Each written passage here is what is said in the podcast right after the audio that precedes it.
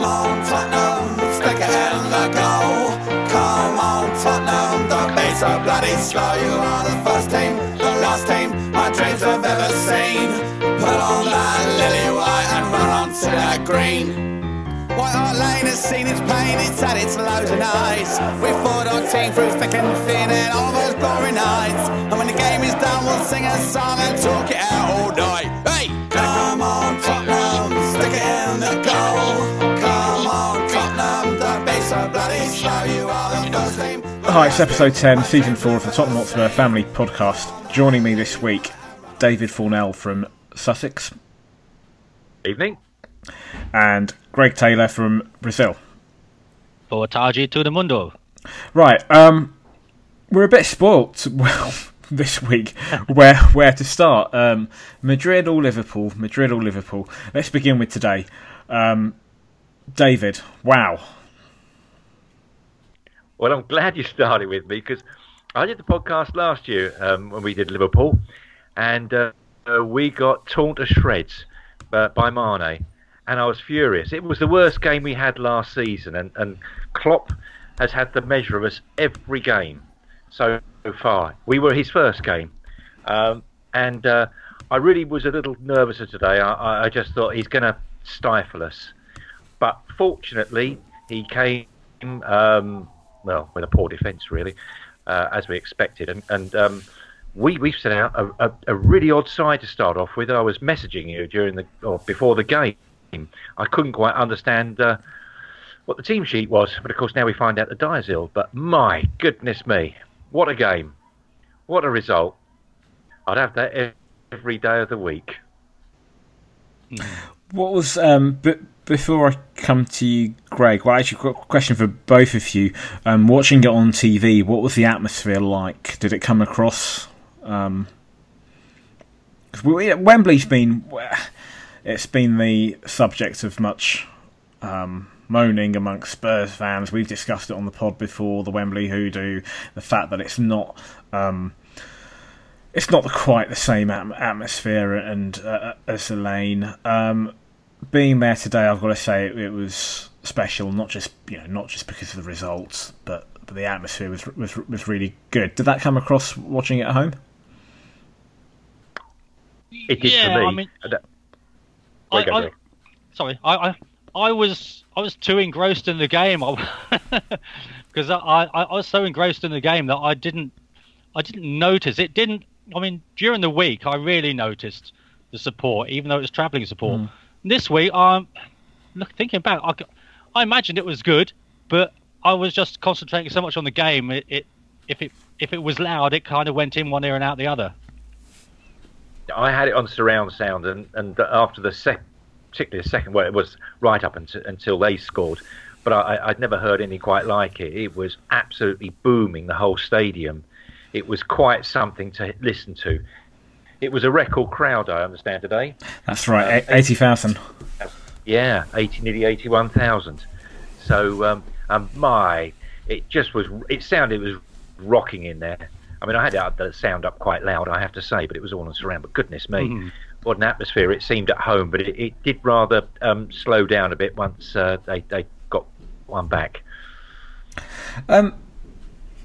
We got you mentioned Klopp and the fact that he's had the better of us since he's been in charge for the last 2 years. This was obviously the first win, and what a win! You know, very convincing. Against supposedly one of the title challengers. I wonder if people will still talk about Liverpool as a realistic title challenge. I think it's actually disrespectful to the teams that are in contention to mention Liverpool in the same breath, personally, as some of the other teams, including ourselves. Tactically, though, Pochettino, he got it spot on. Well, yeah. When this team sheet came out, I was looking at it and I thought, well, they've got Trippier and Aurier the wrong way round. And then when they were actually on the pitch and started playing, I thought, oh no, they were right. It works. I mean, we really got a lot of win backs now. I mean, if everybody's fit, because we've got Aurier who can play either side. I think he did well today. And we've got Trippier can move across as well if he needs to. We've got Jan who can play left back if he needs to. And of course, we've got Rose and Davies. And we've got, I mean, it's a real mix and match amongst the wing backs as well. Yeah. Yeah, there's strength and depth. There's versatility. You know, Dier, yeah, midfield, can play at the back. There are so many options and so many different formations and permutations, as we saw in the middle of the week, which we'll discuss that one later. Standout performances for me. Uriah, you mentioned, I thought he was superb, considering he was playing out of position. Lloris.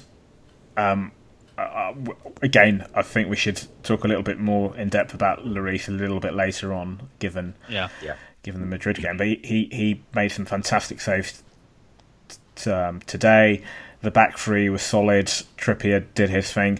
I thought, for me, man of the match, young Harry Winks. I thought he was superb.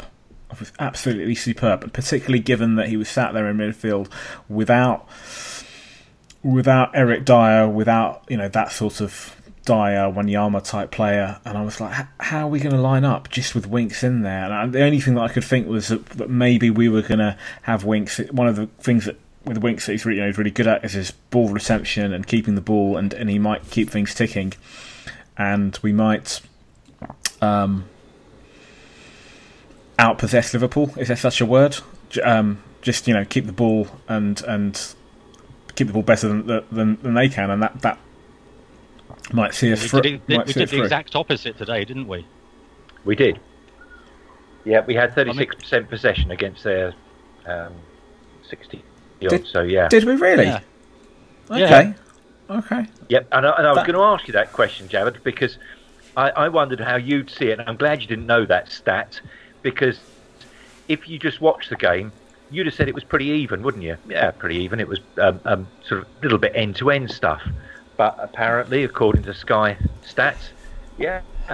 There was a period of time when they scored their first goal, their only goal, where you know, they had a little spring in their step, and after, you know, starting off quite poorly, and they were pressing us. They were doing what the Liverpool teams have done in the past, and they had one or two forays going forward. But overall, I'm surprised. I thought the possession stats would have been the other way.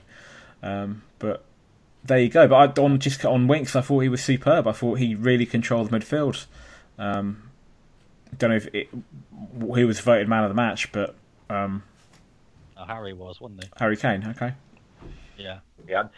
I'd put down on my little pad, I was writing bits and pieces, and I'd written Harry Winks, partly because you sort of didn't notice him. Exactly. And yet all his work, you know, was done cleanly, calmly, and the standouts, the eye catchers around. Aurier was an eye catcher because you see him bombing down that left-hand side. You're looking at Harry Kane all the time. Eriksen is easy to spot. All those were all doing very nicely, and Winks, you hardly noticed he was there, but he was spinning around in there, collecting what he needed to do, give it simple. He just looked exactly as he did in Madrid. You know, he's just looking the full package at the moment, or building to be the full package. He really is. He really quite something. In Madrid, his stats were actually better than Modric. Yes, they were. Wow. You're right. Yeah. Wow. Yeah. Yep. Well, more passes and more ball retention. And he's another little gem. He's been dubbed the Enfield Iniesta, and I really do think he's an exceptional player. I can see why Harry Kane was given man of the match. Superb performance, leading the line, and I think he calls Liverpool's defenders problems all throughout the game. Aurier superb as well. Eriksen.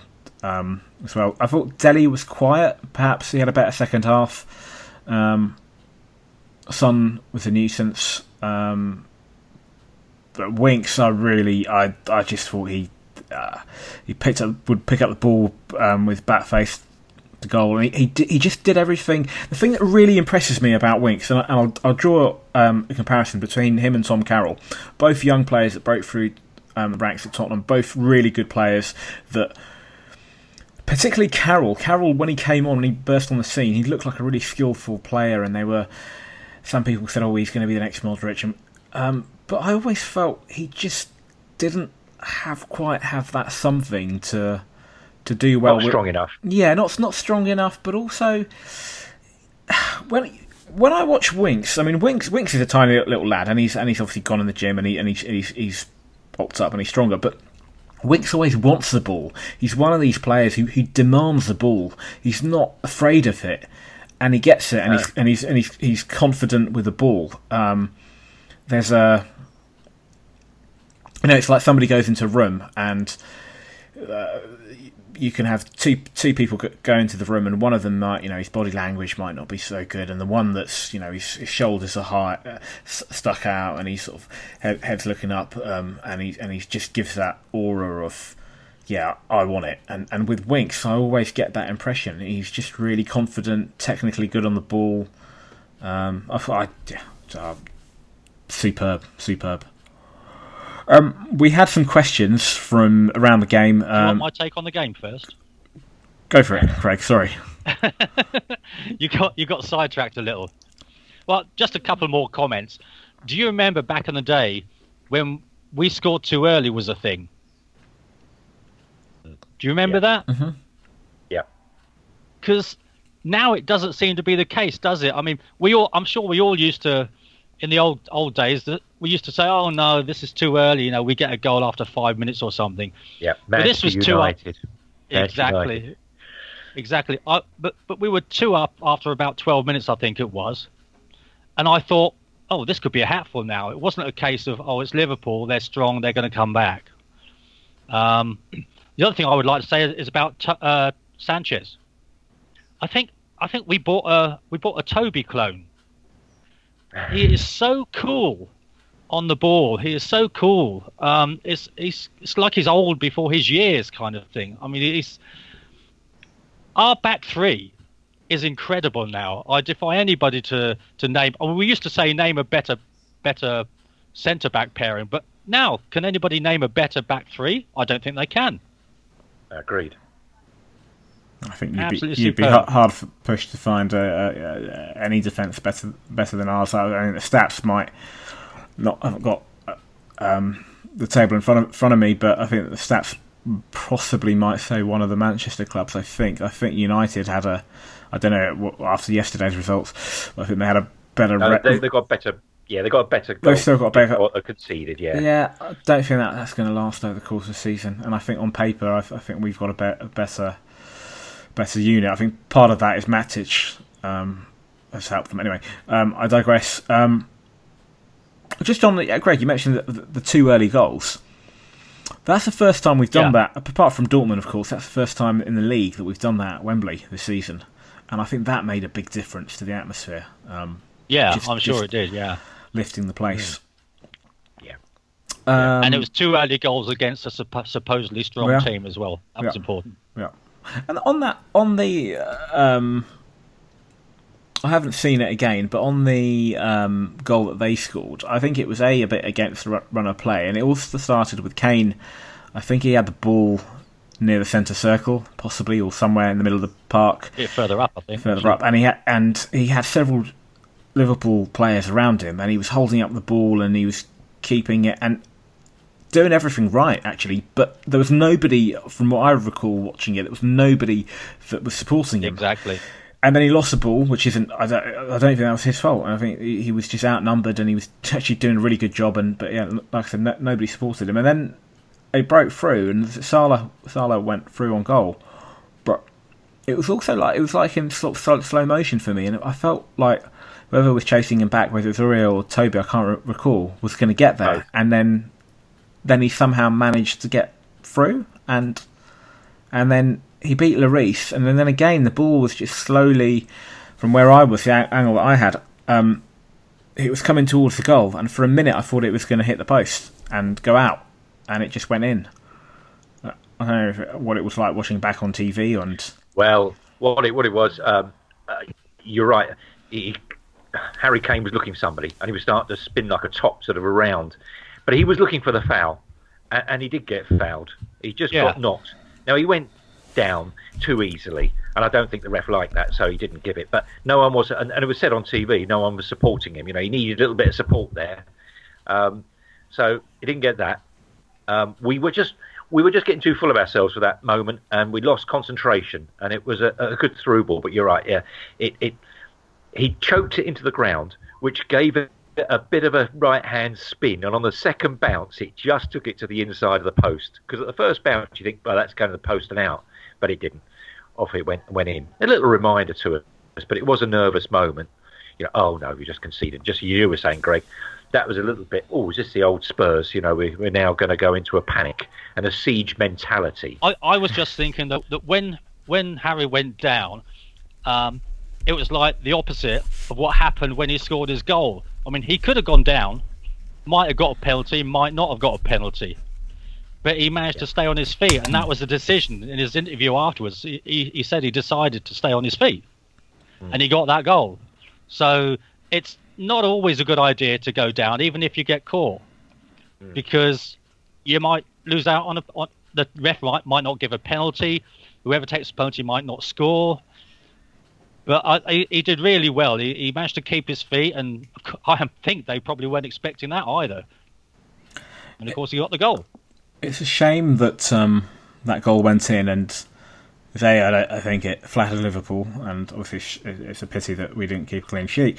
But also the point at which they scored suddenly, like I said earlier, they had a spring in their step, and I was starting to get slightly nervous going into, as well as we were playing, going into half time, thinking that we're going to concede one just before half time. You know, it's happened so many times in football. Don't concede a goal just before half time, and then lo and behold, we scored one, and the rest was history, and it put the game to bed.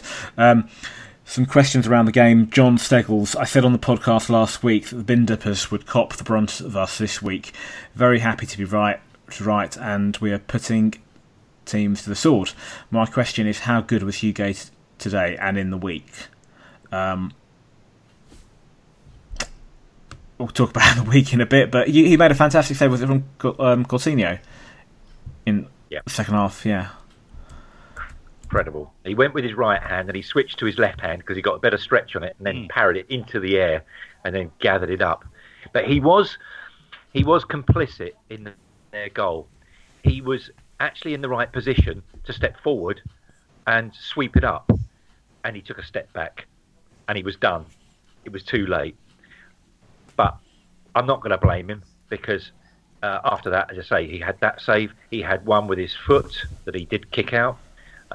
He was brilliant today, and he made the game for us. So yeah, he was well worth his wages this week. And he was it the second goal that he initiated? Yeah, that was nice. That very long throw. Yes. Yeah. Did either of you think when Kane put Son through, a tiny bit of you, that it's just too easy, too simple a chance for Son, that he's going to fluff it? Because he has got a tendency to score worldies, but he has sometimes... No? Okay, that's maybe just me. No, that one I thought he'd be okay. And he hit the crossbar later as well, didn't he? He's... Yeah, I know. Oh, the underside so of it. So frustrating. Oh, yeah. That was... I mean, we were all over them, and I did think, oh, this is a goal, and he hits it too hard. He's given it, you know, just a simpler tap of side foot. I mean, the keeper was done. I mean, the Liverpool defence. I mean, we'll come on to that because there's a question about it. But they were awful. They were. Are they a beat? But Hugo, I mean, we've said before, his distribution sometimes leaves something to be desired. But I'd rather he didn't throw it out too well. And then stop what should be goals any day of the week. You know, I think he's probably the best we've had since Pat Jennings. Yeah, I'd concur with that, absolutely. And the thing is, right, who in the Premier League is better than Hugo? De Gea, possibly? Fine. Yeah, I would say De Gea probably is. And Courtois is... about the same level, in my opinion. I'm probably being biased. But the bottom line is, not just in the Premier League, in world football, Broco, Ferrer, Neuer, there aren't that many keepers of Hugo quality or above. So if you're going to sell him, if you're going to replace him, if you're just going to be very critical, very brutal, and just say, right, let's get him. You know, if you were a Chelsea or a Man City and you had ridiculous amount of money to spend, you would identify the weakest link, and you would identify possible weak links. He's not the weakest link by any means. He's a quality goalkeeper. But you'd look at, you'd be critical, and you say, right, can we get a better goalkeeper? We can. Can we get, this is crazy, but can we get a striker better than Aguero? That's, you know, the talk of the day, whoever it might be, or the next best talent. They would go and do that. I don't even know that option exists. Forget about, you know, from a monetary point of view, I don't think there are that many goalkeepers actually better than Hugo. It would take quite something to find one that's available as well. We've got a very, very good goalkeeper. I think as Spurs fans, and I'm guilty of this, we sometimes get a little bit caught up in the whole, you know, the odd mistake that Hugo makes in terms of, for example, maybe go back to the Chelsea game earlier this season, the Alonso goal, or for example his distribution. But overall, he does more good than you know, tiny little mistakes here and there. Ed Brad, question from him: are Liverpool a big four side? No, they're a top 9 side. That's where they are at the moment. Absolutely. No, I don't think they are. I mean, they were, you know, historically they were good, they were better than us. But now, I mean, how many seasons have we finished above them now? We're so much better than them. Since 2010, since 2009, since Benitez's last season, we finished above them in every season bar one. Do you know what? Do you know what that one season was? That was the 2013-14 season when we had Suarez season. The Suarez season, but also and the AVB Sherwood season, where we started off with AVB and then we finished off with Sherwood and we finished 6th. Every other season, other than that season, since 2009, we finished above them. Yeah, every season they're talked about as league contenders. They're talked about as being finishing above Spurs by the beloved media. They are. I don't want to go on about Liverpool because it is a Spurs podcast, but Klopp. If this was any other country, if he was managing in Italy, he'd be fired by now. In Brazil as well, coaches last about 3 or 4 weeks in Brazil if they don't get some wins. An interesting one is Lovren. If he was playing for us, his wages make him the highest paid player in our squad. And just that little one, and they're paying. That's the difference. They're paying top 4 wages. They. As a value of a club, I think they're above us. They still have the remnants of their glory days of 20, 30 years ago when they're winning champion leagues, more than once in a decade. And they've still got that support around the world. And you go anywhere around the world, and I've seen it on occasions. You see so many Liverpool shirts on people, and you crikey, no wonder. But I'm sure that boardroom tomorrow morning will assess what they saw and say, well, hang on a minute. We've been overtaken now by Spurs. Yeah. They're going to take our place. They're going to have the new stadium. They're going to have the income. They've certainly got the players going into this new stadium. Where does that leave us? They've got to reassess themselves. So are they top 4? No, not by long chalk. You wouldn't put your house on them being on top 4. You wouldn't. You barely put a tenner on them at the moment. And certainly what you saw today, unless they do something special in January. And just as you're saying, David, you know, you've got a goalkeeper here. What would you replace him with? Well, the same thing. Who are they going to go and grab as a defender that's going to make their defence better? I know we've got the lad down at Southampton. I'm sure they'll go and get him. But I'm not sure that's enough for them, even then, to get anywhere near the top 4. They need about two or three new defenders, even if they get the lad from Southampton. They're just structurally, everything's wrong there. And if you compare, let's compare like for like, okay.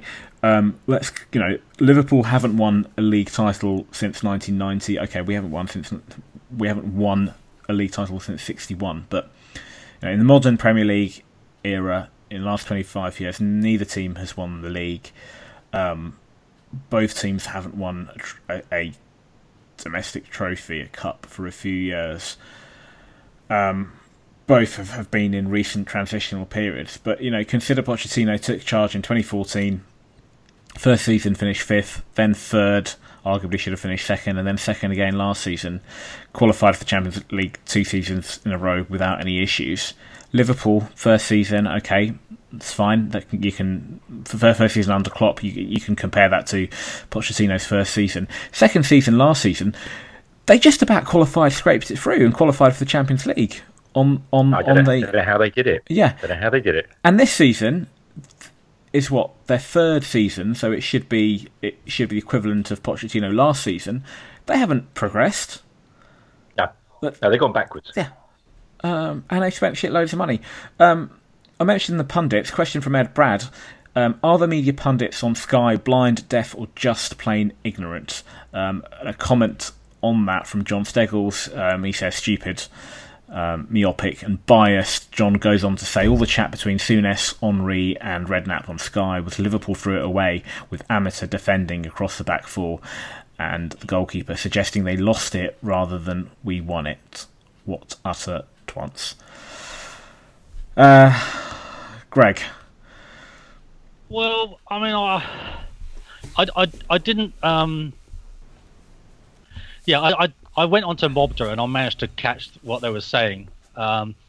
Soonest, the trouble is, there's a lot of Liverpool influence there, isn't there? I mean, okay, not with Henri, but Soonest was hurting. You could see he was hurting. It's like that. It's like that time when Arsenal got beat, and Ian Wright was one of the pundits. It was like a pleasure to watch. He's like a lot of them. They always want to do exactly that. They want to say, Liverpool gave it to us because of a weak defence, which is disrespecting us. When the same thing happened with the Real Madrid match as well. I mean, the pundits, that I think it's almost as if they're getting paid for each soundbite that they make. I mean, Ferdinand and Hoddle during the week, they were still going on about Harry's got a move to a bigger club or got a move to another club or something, saying that. Well, I think it might have been Ferdinand said that if he was Harry, he'd be knocking at the door and saying, "Where's the rest of my money now?" After that game, the pundits, they play football. That's it. Technically, they might know what they're talking about, but I think that they ought to. I think that they ought to think more about the big picture. They're still wearing little Liverpool badges and whatever on their chest, and they shouldn't do. I saw all the interviews today. I would slightly defend them because Lovren was so inept, and he really was. I mean, I can't ever remember running in my time, my amateur days, running for a ball ready to head it, and it's sailing over my head because I misjudged it on what was a simple ball down the line. I couldn't believe it, and to avoid that situation would have been wouldn't be grabbing their wages for that, because it really was the focus for them, I guess. And I will defend it. It's, and sometimes I quite like it when they avoid talking too much about us, because I always think they're trying to set us up for a fall, which is what the media do. Oh, this is the best team we've ever seen. This team's going to hammer. They're going to hunt Man City down, and it's all going to be. And then the next week, if we manage at Manchester United to either draw or lose, particularly if we lose, oh well, they can't cope with all these games now. You can see it. They haven't got a big enough squad. They'll start down that avenue. So I don't mind too much if they do that. But I agree with you, Greg. I watched that conversation with Ferdinand, I think it was Scholes and Gerrard. They were talking about exactly that, Kane knocking on the door. And I thought that in the term they are using about not paying him what he's sort of worth. And I thought, you know what, lads, you live in a bubble in there. Yeah. Where you talk to each other in the change room and say, oh, so-and-so down the road, he's getting this, that. Oh, really? Oh, he's getting bonuses. And, oh, well, I'm going to talk to my agent. We'll go on the door. You know, this isn't right. Not giving a second thought for the fans in the end that have to stump up out their pockets. And it's getting ridiculous. As I said the other day, I pay £130 a month approximately for my Sky and BT. You know, I pay that. And they're going to come and shake my pockets down next season and say, come on, we've got, you know, more than 100 million a year to each team. We're going to have to now stump up a bit more because players are knocking on the door, particularly the Spurs players. Really? Go and try and sort of, you know, pack in all this wages. It's getting way out. And, of course, you're seeing the road at Chelsea where they're paying players so much, they're starting to rule the roost. And they're talking about them sort of not liking the way Conte tells them to run about. Yeah. Well, you know, it's the tail wagging the dog down there. And if you're not careful, that's what's going to be happening at every club. That's enough about that. I think just on that whole, yeah, you're absolutely right. They do live in a bubble, but they're also not realistic in terms of look. Ultimately, to keep the likes of Alderweireld, to keep the likes of Harry Kane, Dele Alli, Eriksen, we do need to start to compete as much as possible. Agree. In terms of wages, we can't pay stupid wages, £300,000 a week allegedly that for example Man City are paying. But we've got to certainly improve on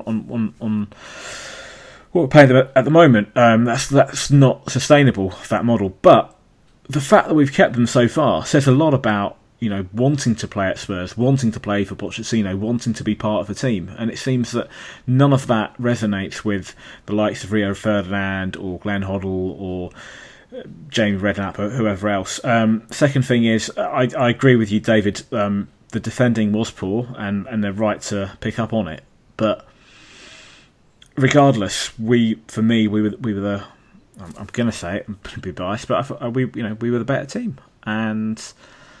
oh, by a long way. Listening to the media, yeah, they are so-called experts. But I tell you what, I was on a train yesterday to Belgium, and I was reading the Times, and there was an article about a Belgian player who's lighting up the Premier League at the moment, De Bruyne. And when he signed for Manchester City, both Paul Merson. Both Paul Merson and Robbie Savage were questioning the move and questioning the amount of money that was paid for him. And they're so-called experts.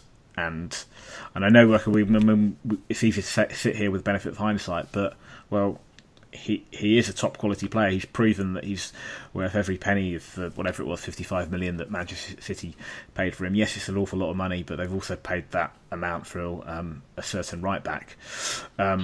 So the pundits, yeah, they might have played the game, but that doesn't make their opinion any more valid than everybody else's. Question from John Steggles, and it's actually a nice segue into the Madrid game. I wondered if Pochettino had learnt from last season, and it does look like he has. That's with respect to today and Tuesday, and John goes on to say, was that the best performance of the team under him? Well, tactically, yeah, we mentioned he's finally got better of Klopp. But let's talk about Tuesday. Madrid, that save. Greg, was that the best performance under Pochettino? What, the Madrid? Yeah. Well, yeah, funnily enough, when I saw this question, I thought myself that the Real Madrid one was probably the better of the two because of the opposition. I mean, Real Madrid are Real Madrid. They're really strong. They've got fantastic players. I mean, there's at least four of those players that I wouldn't mind seeing in a Tottenham team. I certainly couldn't say that about Liverpool players today. You know, I wouldn't want any one of those. But the Real Madrid match, that was fantastic. I felt much better, much prouder after drawing with Real Madrid than I did with beating Liverpool so well today. I've made a few notes here. The Llorente Kane attack, I like that. They both seem to work well together, and I imagine that we might see that again. Because I mean, people used to say at first, "Oh, Poch hasn't got a plan B," but I think he's now got an A, B, C, D, and E, and he treats each match and each adversary differently. He looks for their strengths, what we can capitalize on. And then he picks the team and picks the what's the word I'm looking for? Formation. Picks the formation accordingly. It was a night for the goalies, of course. I mean, Lloris was amazing, but Navas, he denied Harry that header. Anybody else or most other people would probably have gone in, but he managed to stop that one. Of course, the other talking point was the penalty. A lot of people are digging Aurier out for that. Personally, I'm not, because he had a split second to make a decision. And we and all the pundits and everybody was saying, oh, it was a rash move, etc., etc. He had to make a decision, and when it actually happened, it didn't even look like a penalty anyway to me. But he had to make a decision on the spot, and I think if he hadn't done anything, I think who was it? Who was attacking? Was it Benzema? No, it wasn't. Was it Benzema? Yes, it was. Yeah, it was Ben. Yeah. I think Benzema would probably have scored. So I think he lost it. Why he lost? His touch was too far ahead, and Alderweireld was actually coming in, and I think he'd have blocked it. Yeah, but maybe. But even so, I mean, we've got the luxury of watching on TV of replay, and he hasn't. He has to. I mean, he wasn't to know that he'd lose it. Do either of you think overall, you know, we had our chances to win the game as well. Yeah. Do you think overall? A point was a fair result? Yes. Yeah. Little Harry. On chances, Madrid had as many good chances as we did. But that's the point. We matched them. We went toe-to-toe with them. We matched them just about in every department. And we matched them in effort, in chances. We looked every bit a part of that Champions League. And after that, you do start to think, well, should we fear anybody? If you know they're the holders, so you shouldn't. You know, we could go. You know, with a lot of luck, you could go all the way. You have to feel that afterwards. Something that I noticed as well. This is what I was talking about earlier off the recording. Yeah. Ronaldo's shots, they're incredibly fierce. Mm. I mean, I don't think I've seen anybody consistently shoot with such power since Peter Lorimer. Oh, yeah. I mean, I'm sure David and I can explain who Peter Lorimer is if you need to know. But, Leeds United. Yeah. Famously was it had a thunderous shot, and I was amazed at the power behind Ronaldo's shots. I mean, I know he doesn't play for us, and he's never played for us. Wasn't the 73 Cup final? Where the Sunderland goalkeeper made this fantastic save from Lorimer. It was a double save. Yeah, it was a heel. Yeah. That's right. Yeah. Yeah. Was that Lorimer? Ooh, I'm trying to remember. That was Lorimer, but that was the cup final, Leeds Sunderland. Yeah. For sure. I'm not sure who it was. Gonna have to Google that one. I think it was a double save, but I think it was Lorimer came in on the second one. Save. Yeah, you might be right. There you go. See, Greg, I am older than... Excellent. I'm impressed. Just talking of shots and Ronaldo, I was watching a documentary the other day about Bobby Charlton, and they were talking about how when he would shoot, and he would hit the ball, he would hit it with such power, but it would also sort of swerve. It would almost like start off at a particular speed, and then just as it got closer to goal, it would then speed up. And Ryan Giggs was saying how it's a technique that he's trying to master and he can't. It's very few players can do that. And I think Ronaldo's one of those players who can strike a ball with such precision and power. And with little backlift as well. Yeah, that's his other skill. Yeah, very little backlift. I have one question that if I hadn't been on the pod, I would have sent in. So can I ask that now? Go for it. Okay.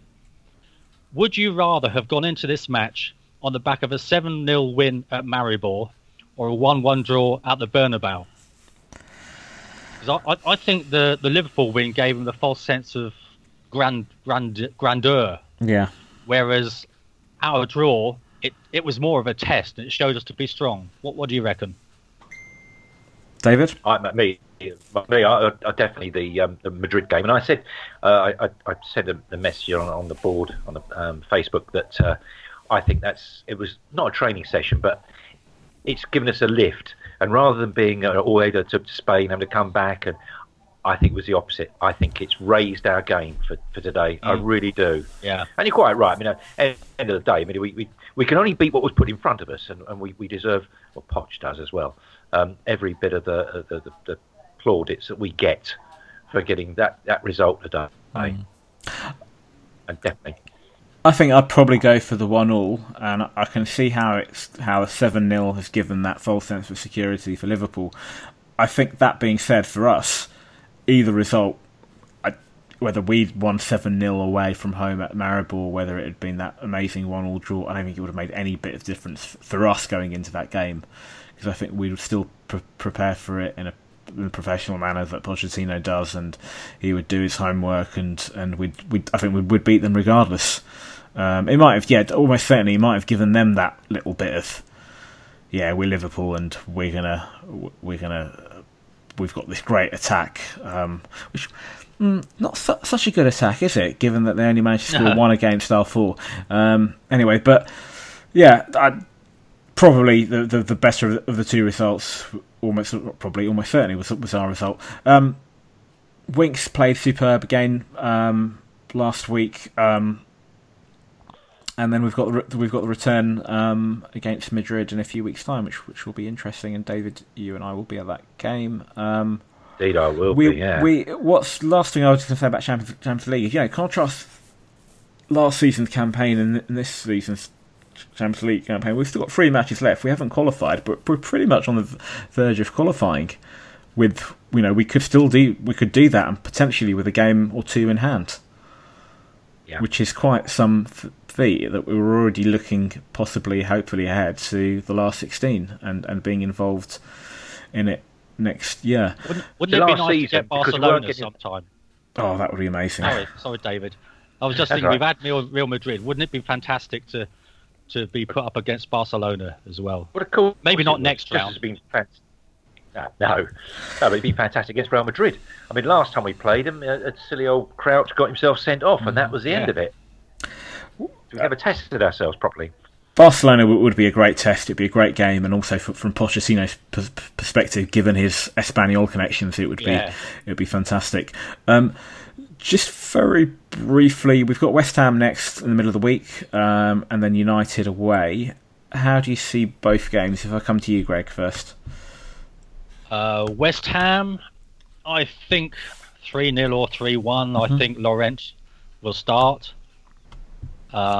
Give Harry a rest. I don't think they'll cause us major problems. Okay. I mean, I don't want to say it's only West Ham, but it is only West Ham. I mean, I know in recent years they've been a bit of a bogey team for us, but I think we've got the confidence and the quality now. We should on paper. I know it's a cup tie and a London derby, but we should, regardless of what team Pochettino plays, we should be able to beat them. And United away. United away. I think maybe we might grab a 2-1. I mean, we never used to beat them at Old Trafford, and recently we've got better at that. So, yeah. I can see us pulling out a win. I mean, it's like the 6-pointer, isn't it? Next week, because we're both on the same number of points. Yeah. I mean, to beat them 6-0 would be the best, because then we have an even better goal average. Yeah, goal difference than them. We beat them twice, I think, and finally, well, once under AVB, which was the first time since 1989 and a Gary Lineker goal, and then we did it again the following season under Tim Sherwood. But we haven't managed anything more than we haven't even got a point against United at Old Trafford under Pochettino. So hopefully that'll change on Saturday. David, your predictions? Well, West Ham is all about who they put out. If they decide to go for the League Cup and risk their league form, then it might be difficult. So we will change the team round. I mean, Harry was holding his hamstring off, going off. They say he's all right, but they say it's a little bit tight, and we'll definitely rest him. But I think we'll put out, Foyth will play, I'm sure, Carter Vickers, all those guys. We're going to put out a real B team on this one. We're not going to go for Walker-Peters, you mean? Walker-Peters, Peter Walkers, yes, Walker-Peters. Blimey. I don't see us going for it, but I still see us winning it. I still think I think the whole atmosphere in the club is so good and so positive. This is what Pochettino's brought to the club now. It's not just a team, it's not about a squad, it's about the whole club, and he's brought this enthusiasm, and everybody want to be part of it. Every season we've been out, we've progressed. As much as people want to point out things, we are progressing under him. And I just want to make another mention before I do the other prediction. Pep Guardiola called us the Harry Kane team, trying to wind us up. It's not that at all. It's the Poch team. And if I was going to, if anybody I wasn't going to lose, Pochettino is the boy I don't want to lose. Harry could go, but I want to keep Poch, because he'll replace, and that's what he's shown each time. He's tried players out, Ben Talebs, Carroll, Ryan Mason, and all those guys you think, oh, that's good, he's bringing these youngs. They haven't made his level, and he's oiked them out, and we've wondered, and he's brought somebody else in, and we've got stronger. And I think that has made a very strong club. And I think coming to the West Ham game, you're going to see that. I'm sure we are. Manchester United is another question that's coming. Actually, I think that Brad Taylor is he going to park the bus again? Well, what he did, and I always looked at that League Cup final with Mourinho with Chelsea back in January 1st. Actually, we 5-3, we thumped him, and it embarrassed him. He didn't like it, and come the League Cup final, he got his revenge, and he stuck someone in front of Harry Kane to starve the supply, and that's what he'll do again. I'm not sure he's going to park the bus so much, and he's got a few good players that will break down the wings, but he'll try and starve us. He will try and stifle the game. It won't be a good game to watch, and it's whether we can play that one-touch football and break through them with that little one. It'll have to be one-touch football, good touch, and go through them. My prediction on it, I think I'm afraid I'm going to put down a 1-1 draw. Okay, my head says one all draw. Simply because Mourinho teams are always difficult to beat. It's Old Trafford. My heart says we need to win that match. Realistically, I think both teams can't afford to. A draw wouldn't be good for either team. It would be worse for them than us, simply because they're at home, and also it's on the back of a defeat to Huddersfield and a draw last week against Liverpool. It's quite interesting that United are actually at the moment in the same position we were last October. Beginning of October last year, we were second in the table behind Man City, who were flying high, and then we drew all those games in October, and we then slipped down down the table. Obviously, with a resurgence in December, January, and in the new year, United are in that position now where they've dropped a lot of points. So for them, I think a draw would be a worse result. Normally, going to Old Trafford, getting a draw is a perfectly credible and good result. But I just feel that if City win next week, we've got to win. Otherwise, what would be if we draw? That's the problem. Yet again, another season. It's Leicester. A couple of years ago, they didn't have the Champions League to mess about with. Last year, Chelsea didn't have the Champions League, and we're always trying to play catch-up. And we're doing the same thing this season. We're 1 point ahead where we were last year with similar fixtures. We're 1 point ahead, and yet we're trailing in a long wake behind Man City. We've got a big squad. It's a bit different, though. All I would say is that at the moment, we are a lot better than we were this time last year. We're not dropping those points, and it's so much more earlier in the season that five-point gap can easily be overturned. If the 5-point gap was there in February, I'd be worried. Yes, you can turn around a 5-point gap in February, but time is running out. At the moment, we've still got a lot of the season ahead, and City will. But them just winning every week still puts that bit of pressure on you. Oh fuck it! I'm going to go for 2-1. We're going to go there and win. We've got to get a win, and we're more than capable of doing so. We are more than capable. You're quite right. Yeah. And I think we'll do. I think it'll be the same margin against West Ham in the middle of the week. Right. Before we finish off with a few more questions, here is Bex with this week's Spurs Ladies update. Hello, it's Bex. Just to let you know what's been happening with the Spurs Ladies. Precisely. Not a great deal this week because they've had no matches, either league or cup, following their 2-0 win in the Continental Tires Cup against Bristol City a couple of weeks back. Their next game is this coming Sunday, the 29th of October, and that is against Watford Ladies at Kings Langley. It's a 3 o'clock kickoff, so go for a bimble, go have a look, go see them play. One small bit of news this week comes from the Asian Football Awards for this year, 2017, in which Maya Vio has been shortlisted, which is really, really important for her. The awards are held on the 14th of November, so I shall let you know the update then. She's up against Vanisha Patel from Gillingham Ladies and Neetu Haridas from QPR Ladies, so hopefully our girl will make a good showing for us. I had a question this week on the Facebook page from Ed Brad. I'm not sure that he specifically directed at me, but hey, that's the way I'm going to take it. Because I previously might have had a small rant about the saga that's been going on at the FA and with Mark Sampson, who's the England women's manager. Ed's question was, after the Sampson incident, is the FA fit for purpose? So for anybody that's been unaware, Eniola Aluko, who reported incidents of racism, and Drew Spence, who also reported them, neither of them have been selected for the team under Mark Sampson since they made those allegations. They were invited in front of the Department for Culture, Media and Sport last week. So this is a bunch of politicians listening to what's been going on with the accusations, etc. So it transpires that the FA absolutely is not fit for purpose. It transpires also that white male privilege means that if you're white and you're male and you're in the FA, you can do what the fuck you like. And that's okay, it's perfectly acceptable.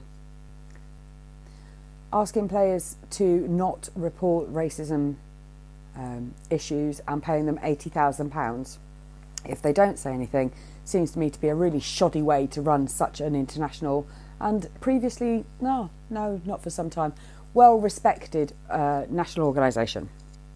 Suffice it to say, I'm quite scathing about the whole fucking saga, and I think they should all go, the whole thing, from the top. Martin Glenn, everybody, they have lied and cheated, basically, and it's not an appropriate way to manage our national game.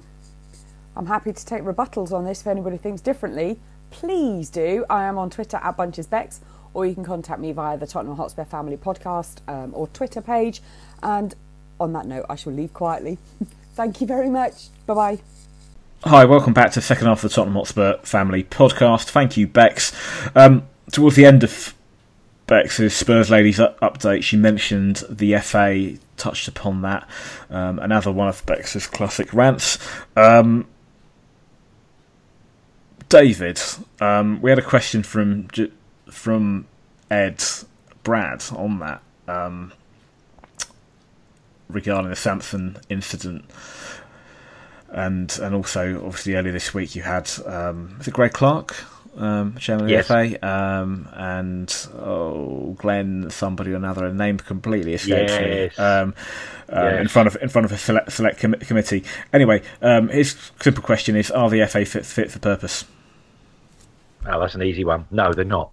And the whole way that the FA produces its members who sort of work autonomously, they only vote themselves in, which is unsavoury, to say the least. I played football with a guy who did go into Surrey FA, I won't mention his name, and he was just... I didn't like him particularly. He's the sort of person that I wouldn't want on the FA. It just... Where are the ex-footballers, the good ex-footballers, to go on the FA? They're just... Because they haven't gone through this... The system. That's what the FA says. Oh, he's not through the system. He's not one of our men. You know, it's still the suits, the old men. And the Glenn guy, and I can't remember his surname, I think he's the one that turned round on the debacle with Sam and said, well, I don't really know much about that sort of thing, side of football, so I can't really comment. And you think, really? So what are you doing there? You know, it's just putting me in charge of a company that sells mobile phones and me... Saying, well, I've never really used a mobile phone, to be honest. I don't know much about them, so I can't comment. You know, it's just, I think it's a shameful set of events, and hopefully we're at a watershed moment. Hopefully that it'll all get looked at very carefully. I think the government actually didn't do too bad a job, or the committee rather, not the government, but it's a committee, so it's, MPs on there.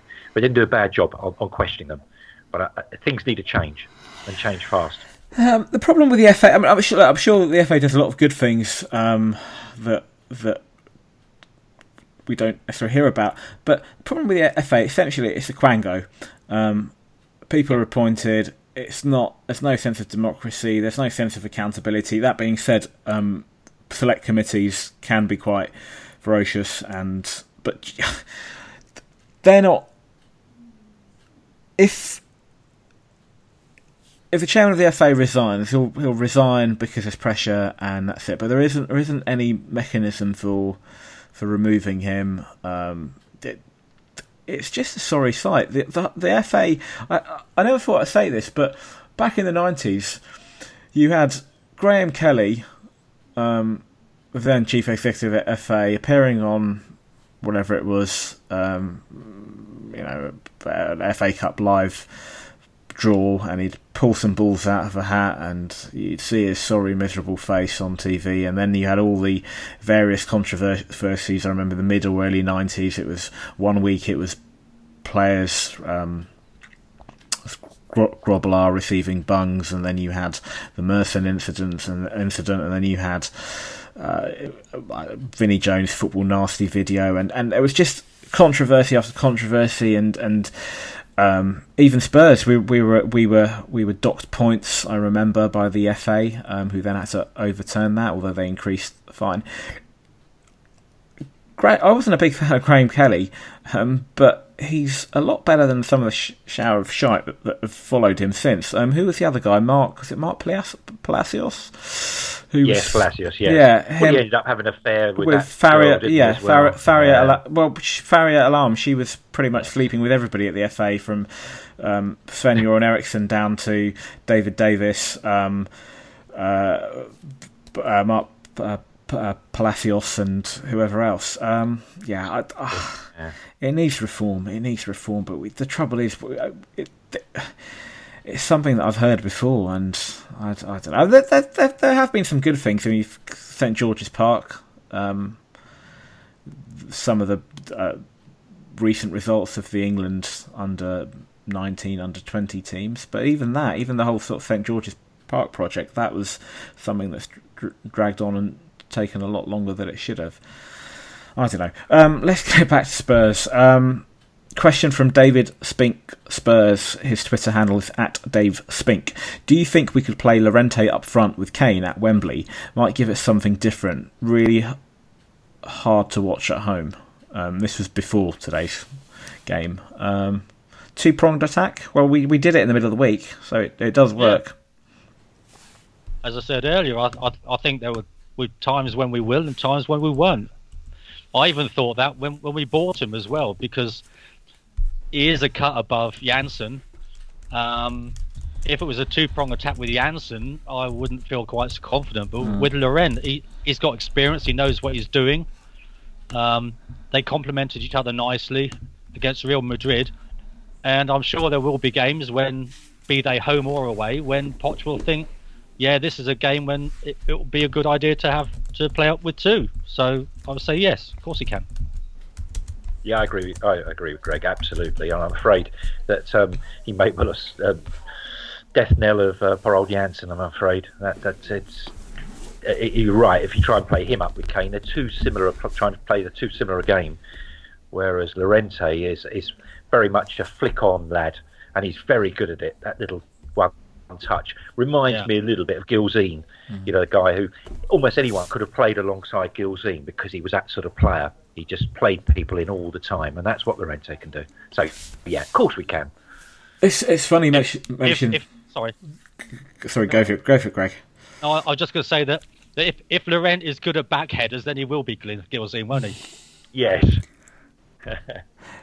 Funny we should mention Janssen, because this stage in the season, we're what now, October, compare and contrast him to Llorente. Llorente hasn't scored for us so far. I think he's played less. He's been given less game time than even Janssen had at this point. I'm pretty sure. You'd have to Google that and look at some stats, but I'm about 99% certain that's the case. Yet every time I see Fernando Llorente, I see a good player, a technically good player, a player that doesn't look like he's struggling, and a player that I've got confidence in, and I never had that with Janssen. Because he's doing what he's been asked to do, I think, and that's why he's smiling. He knew he was coming and sit on the bench on many occasions, and I think all he's been asked to do is to bring in a link-up play more than the Kane. He offers something different, and I think that's what Poch has seen. That's why he signed him. And what was also pleasurable is that Chelsea were trying to sign him, and they didn't get him. Yeah. What a pleasure that was this time. And he offers lots of experience, and he will eventually get goals, but it won't be like a monkey. It won't be like a monkey off his back. It'll just happen, and that's it. Yeah. Question from about 2 or 3 questions left. John Steggles. Hugo save, well, there's been quite a few. Bournemouth last week, Madrid obviously in the middle of the week, and even today. Why isn't there a save of the month competition? It's a very good point. I've got here a goal of the month, but... They did do one, I think, some while ago. I remember seeing them doing save. It might be the end of the season, but they never sort of did it again. I think it just... Because at the end of the day, strikers are paid the most. Why are they paid the most? Because they win games. And you can always make that argument that goalkeepers, and they've said it before, if a goalkeeper can save and save you 15 points a season, that will win you the championship. And they're right, but they're just not valued. The wage structure shows that, not valued. So, of course, we fawn over centre-forwards, don't we? Always, oh, look at that shot, Ben. But, you know, Winks today, incredible. Did an awful lot for a win today. And that's the difference with Spurs. We are a team. But unfortunately, forwards get the spotlight shone on them, so that's what people want to see. All these goals. I think you hit the nail on the head there. Strikers win games, and goalkeepers prevent games being lost. Mm. I think that's what it is. I mean, I think maybe there should be, because let's face it, at the moment, Lloris will be running away with it. But I don't know. Saves are fantastic, but they're not as common as good goals, are they? I think that's right. That's what it comes down to. Question not on the running order because it's just come through. Richard Healy, what do we need to do to stick 2 fingers up to Mourinho in the same way we stuck 4 up to Klopp?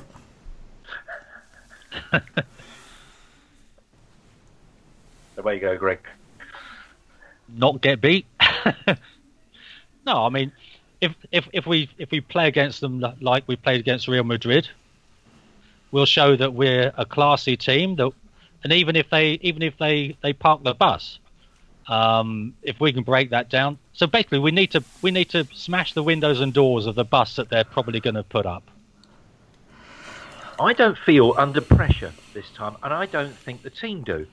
I think we're going up there, and even if he nicks it or something, I still think we'll come out of that and say, well, you know, onward and upward, next game. Yeah. I think they're on a high, and I think that's going to be disturbing to Mourinho. So I do a certain amount of park bus, but I think if we've got that relaxed attitude towards it, we may well get a result of some sort. Mourinho is tactically, you know, astute, and he gets criticised for his negative pragmatic. You call it anti-football, yeah. But he wins trophies. You can't dispute the fact, you know, that the best example of this is when his Inter Milan team went to Barcelona in a Champions League semi-final and parked the bus, got through to the final, won the trophy in his last game in charge at Inter. But we've also got a coach that, a young coach, he's still learning, but he's now showing that he can mix it up with the best, that he is tactically astute, and he, as Greg said earlier, has not just a plan A and B, but a C, D, E. We've got lots of different formations, different permutations we can play. We change things up readily during the game.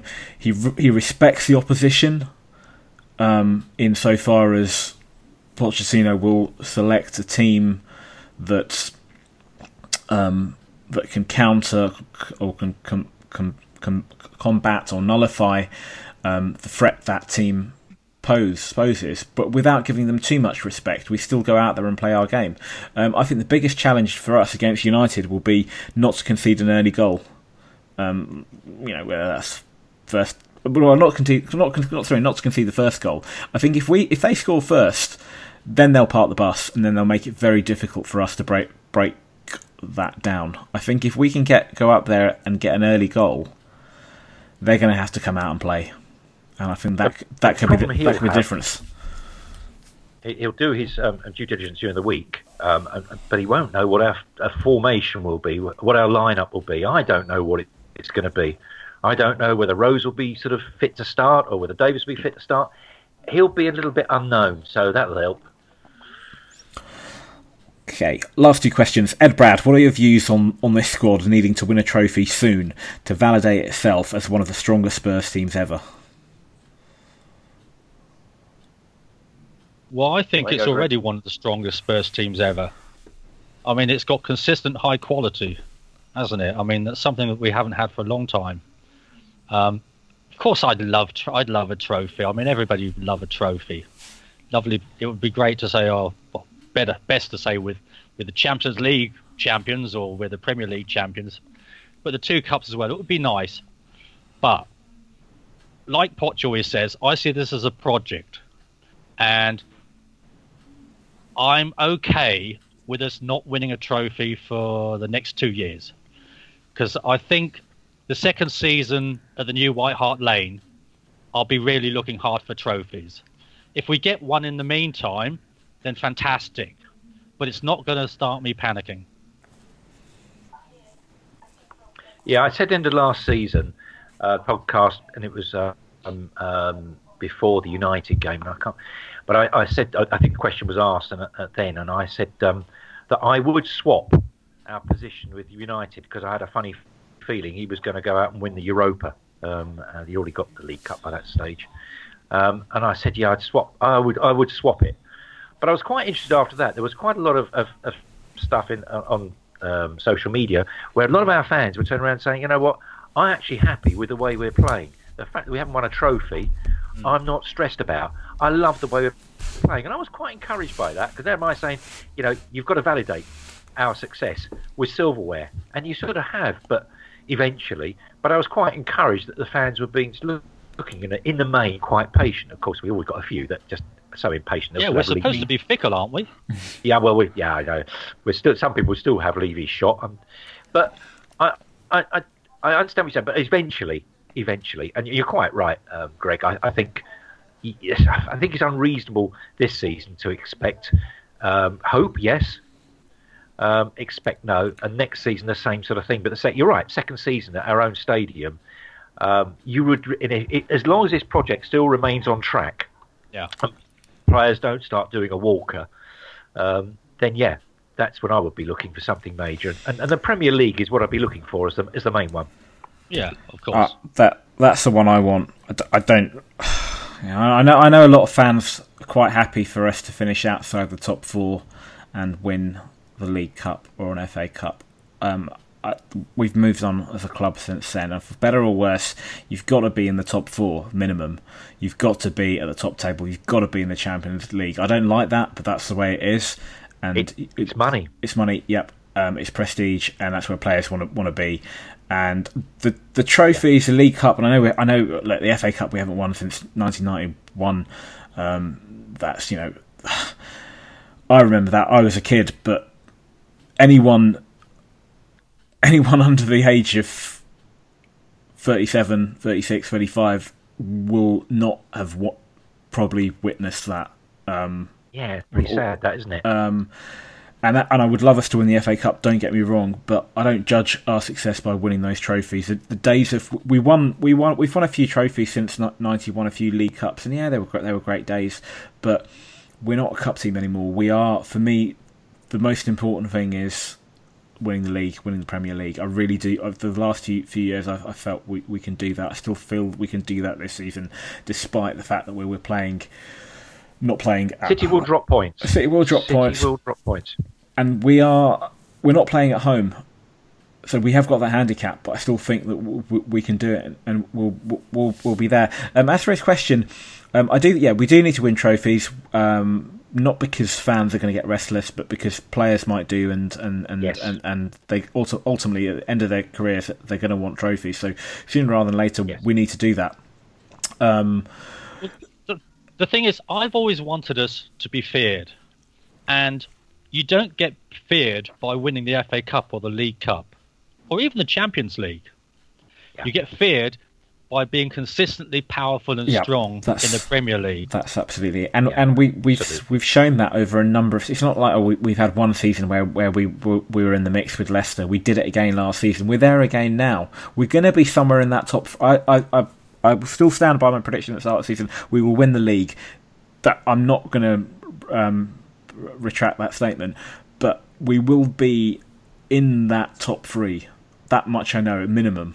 If we fall short and we don't win the league, we will be somewhere in the top. We will be somewhere in with the Manchester clubs, because Liverpool won't finish above us. Arsenal won't finish above us. Chelsea might do, but I don't think they will. On Ed's question, I just feel that, look, the push and run team that none of us would have seen, they were obviously an exceptional side by virtue of winning the league and what we've heard historically. The 60-61 double winning team are obviously a fantastic side. So we're not, if they are the strongest Spurs teams, then of course we're not, we can't, you can't speak about us in the same terms or the same sentence as them. But what I would say is we are the strongest Spurs team since that 61 or even 63. 63 was the last time we finished second up until last season, and that's, I think that was the year that John White died, and that team started to break up. We're stronger than the team that won the FA Cup in 91. We're stronger than oh, no doubt about it. It's the best side since 61. Well, even the team of the early 80s that won 2 FA Cups and won a UEFA Cup. Great times, great players, Hoddle, Ardiles, Crooks, Archibald, all of that. I think we're better than that team, just by virtue of what we've done in the league consistently over a number of seasons. Final question, Conor Manetto. If PSG want to sell Cavani to fund Alexis' purchase for around 60 to 70 million, and Madrid and Barca want Dele for around 120 to 150, would you sell Dele and net 50 to 90 million and take Cavani? Now, this is obviously on the back of Dele perhaps not starting the season as well as he may have done, given his quality. Connor goes on to say our lineup after the deal would be Lloris, Dobie Sanchez and Jan at the back, Uriah, Dier, Dembele, no Winks, Davis, no Rose, Eriksen, Kane, Cavani. The only impediment in my mind, he goes on to say, is the age gap we would net from Dele to Cavani. Would you sell Dele for that amount of money and go for Cavani? No, I wouldn't, because you'd be throwing away the connection between Kane and Dele. You don't know that Kane and Cavani are going to have a connection. I think if you sold Dele at the moment, you'd be throwing the baby out with the bathwater. I mean, I just don't see any point in it. I agree. I would. It would send out. Forget who's coming in. It would send out the whole wrong message. Very true. To the rest of the players and the club, it will break up the whole thing. That's Walker seemed. I felt a ripple with that one, but strangely enough, that soon become history. It's become chip paper, effectively. Walker has, and we've bought well with Uriah, and I won't say necessarily at this moment improved, but certainly we've not lost anything. But it would just send out the wrong message now. And I wouldn't want Cavani anyway. And how will we play Cavani and Kane? I understand the question, but then we go back to the same thing where we kept saying we need another striker. Well, who's gonna be happy to sit on the bench when we play one up top, because he's not replacing Harry Kane, whoever it is. And at this moment, as all the pundits are saying, Harry Kane is almost pretty much number one in the world, as what he does. Dele has got some shortcomings, his temperament, perhaps his attitude, and maybe he starts the season slowly. I said earlier in the pod, I thought he started the first half slowly, but I thought after his goal, I thought he did a lot better in the second half, and he was playing a bit deeper today. I think I didn't really notice it first half, but I think second half he was dropping deeper and he was playing alongside Winks. Dele is a young English player, one of many young English players we either signed at very little money or have come through. And I like the fact that we have got a manager in Mauricio Pochettino that nurtures young English talent and brings it through, and that's building something. And really, Cavani is a good player, don't get me wrong, but I wouldn't want that model. I'm quite happy with what, you know, even somebody like Serge Aurier, Colombian international, but a young player that we've bought in, that we've purchased, and he's a good talent, he's got potential, and he will develop his game under Pochettino, and it's just wonderful being able to watch that. It's a great time to be a Spurs fan at the moment. It's absolutely, and you've got to enjoy days or weeks like this. This has been one of the best weeks I can remember being a Spurs fan. It certainly has, and hopefully next week with West Ham and United will be even better, or as good. Gents, thank you very much. The next podcast we should be recording will be a week today, the day after the United game. My guest on that occasion will be Ian Morton, and making his debut, Shane Reed. Excellent. Greg, thank you. Be good to hear. You're welcome, mate. I enjoyed it, as always. David, it'd be nice to chat with Dave as well. Absolutely, first time together that you have podded. Podded, is that a term? Well, it is now. David, thank you as ever. Thank you, enjoyed it. And until next week, the future's bright, the future's lily white. Good night. Come on, Tottenham, stick it in the goal. Come on, Tottenham, the pace are bloody slow. You are the first team, the last team my dreams have ever seen. Put on that lily white and run on to that green. White Hart Lane has seen its pain, it's had its loads of nights. We've fought our team through thick and thin and all those glory nights. And when the game is done, we'll sing a song and talk it out all night. Hey! Come on, Tottenham, stick it in the goal. Come on, Tottenham, don't be so bloody slow. You are the first team.